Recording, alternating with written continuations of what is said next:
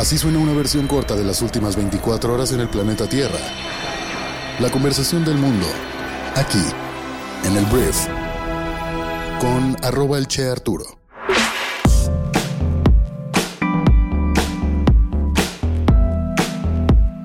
Buenos días, bienvenidas, bienvenidos a esto que es el brief para este martes 25 de julio. Yo soy Arturo Salazar, soy tu anfitrión y cofundador de Briefy, y en este podcast vas a informarte en minutos con las noticias que debes conocer el día de hoy.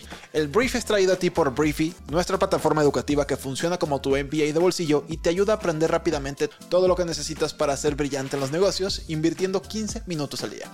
Muchísimas gracias por estar aquí y vamos a comenzar con esto que es el brief. Arranquemos hablando de México y lo primero que voy a hacer es hablarte de una iniciativa que tiene nuestro gobierno para reabrir la demanda en contra de los fabricantes de armas en Estados Unidos. Déjame contarte, este lunes el gobierno solicitó un tribunal de apelaciones de Estados Unidos reabrir un caso por 10 mil millones de dólares.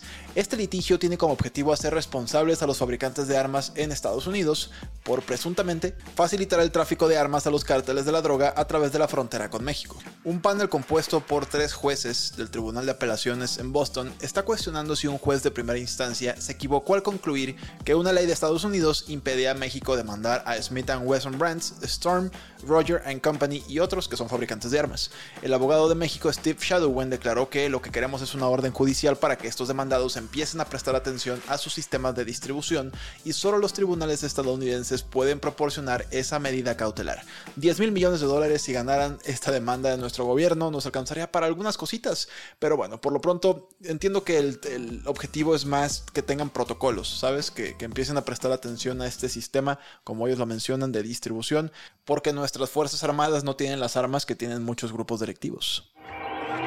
Vamos a hablar del señor Genaro García Luna, que bueno, es ex secretario de Seguridad Pública con Felipe Calderón, acusado de estar eh, vinculado a diferentes cárteles de la droga y haber apoyado el tráfico ilegal de sustancias nocivas a Estados Unidos.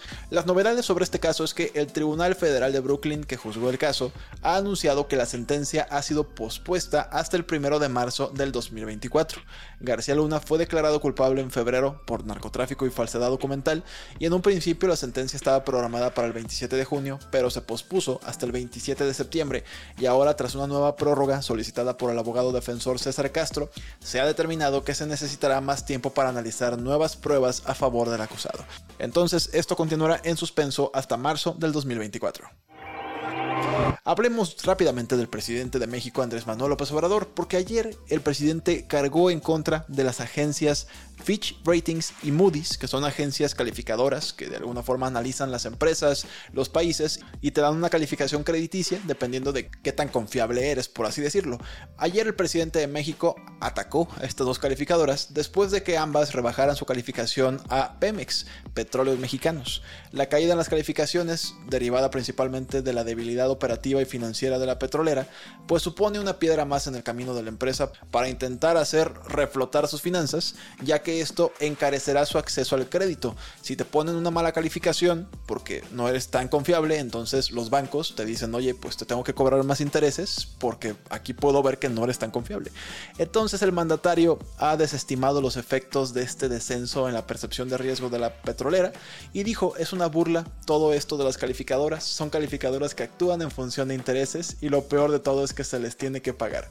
Desde luego está muy difícil ganarles a esos leguleyos, nunca había escuchado la palabra leguleyo, por cierto, de las calificadoras. Son tecnócratas marrulleros que seguramente van a decir sí, pero hay otras variables. Fue lo que expresó en su habitual conferencia de prensa, pero bueno, al final la calificación está dada, los bancos y todos los prestatarios e inversionistas le hacen caso a las calificadoras. Aquí el presidente de México se queja, pero no hay mucho más que hacer, AMLO.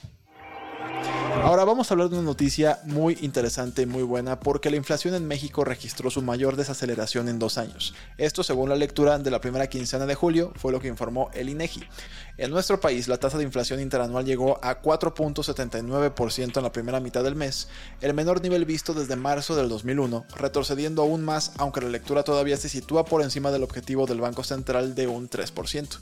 La cifra también fue ligeramente superior al 4.77% estimado por una mayoría de economistas economistas encuestados por Reuters.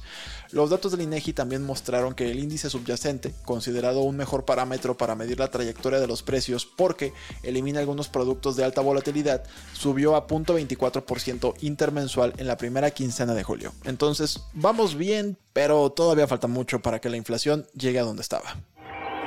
Vamos a hablar de noticias alrededor del mundo y voy a empezar hablando del gobierno de Joe Biden que el día de ayer tomó medidas legales en contra del estado de Texas al presentar una demanda en respuesta a la instalación de una barrera flotante de boyas en el río Bravo, en el río Grande. La administración de Biden argumenta que esta medida de seguridad fronteriza viola la ley federal y fue instalada sin la debida autorización. Toda la controversia se desata cuando el gobernador republicano de Texas, Greg Abbott, se negó a retirar esta barrera flotante luego de que el Departamento de Justicia de Estados Unidos le solicitara que lo hiciera. La instalación de esta barrera fue considerada por el gobierno federal como una acción unilateral que infringe las regulaciones y los acuerdos fronterizos existentes. Esta demanda presentada por el gobierno de Biden busca que se declare la ilegalidad de la barrera flotante y se ordene que la quiten. Además, esta acción legal podría tener implicaciones significativas para futuras medidas de seguridad fronteriza implementadas pues por los estados sin el conocimiento del gobierno federal. Está cañón como en todo el mundo, los políticos que dicen ser populares creen que la popularidad es justificación absoluta para que puedan hacer lo que la ley federal es lo que les manda, ¿sabes? Entonces en este caso le tocó a Greg Abbott y veremos en qué termina esto. Vamos a hablar de Israel porque en este país se aprobó ayer en su parlamento una ley divisiva bastante controversial que básicamente restringe que la Suprema Corte de Justicia de Israel pueda anular decisiones gubernamentales. Es como si en nuestro país la Suprema Corte de Justicia no tuviera los poderes para pues cancelar las leyes que recientemente se han aprobado de manera inconstitucional o las decisiones que han salido por decretazo. Eso en Israel va a ser más difícil porque la Corte en Israel no tendrá la facultad para hacerlo. Pero quise darte el ejemplo mexicano para que pues, te pongas a ver la gravedad de la situación. Obviamente los ciudadanos están saliendo a las calles a protestar masivamente, empresarios también, y veremos en qué acaban. Las cosas se están poniendo violentas por allá. Voy a hablar de Rusia porque algunos drones rusos destruyeron un depósito de almacenamiento de granos en el río Danubio en Ucrania, una ruta de exportación vital para el país. Los puertos del río están cerca de Rumania, miembro de la OTAN, y bueno, desde que se retiró del acuerdo Rusia, que permitiría a Ucrania exportar cereales desde sus puertos del Mar Negro, el país se ha centrado en la infraestructura portuaria del país. Y por cierto, ayer hubo un ataque de drones en Moscú, esto en la capital de Rusia. De hecho, Rusia acusó a Ucrania de lanzar un ataque terrorista después de que el ataque le pegara a dos edificios. Yo no sé con qué cara Rusia puede llamar un ataque terrorista a Ucrania cuando lo que está pasando en Rusia es algo pues que va más allá del terrorismo, pero bueno, eso es lo que está ocurriendo por ahí. Hablemos de negocios y quiero hablar de Elon Musk porque el dueño de Twitter ayer presentó ya el nuevo logotipo de la plataforma. Es una X, tal cual es una X, ahí medio garigoleada. Los tweets que al parecer de alguna forma ahora se van a llamar X eh, pues ya cambió toda la plataforma. La aplicación móvil todavía no cambia, pero debe ser cuestión de minutos u horas para que ya se transforme. Ya si entras en la página web ya no está el pajarito de Twitter, ya se fue todo. Linda Yacarino, la jefa de la empresa, publicó una imagen del nuevo logotipo minimalista proyectado en la sede de la empresa. Y desde el domingo Elon había anunciado su intención de eliminar todos los pájaros de la plataforma. Entonces no sé qué va a pasar aquí. La verdad es que a mí me dan cada vez menos ganas de estar en esta plataforma.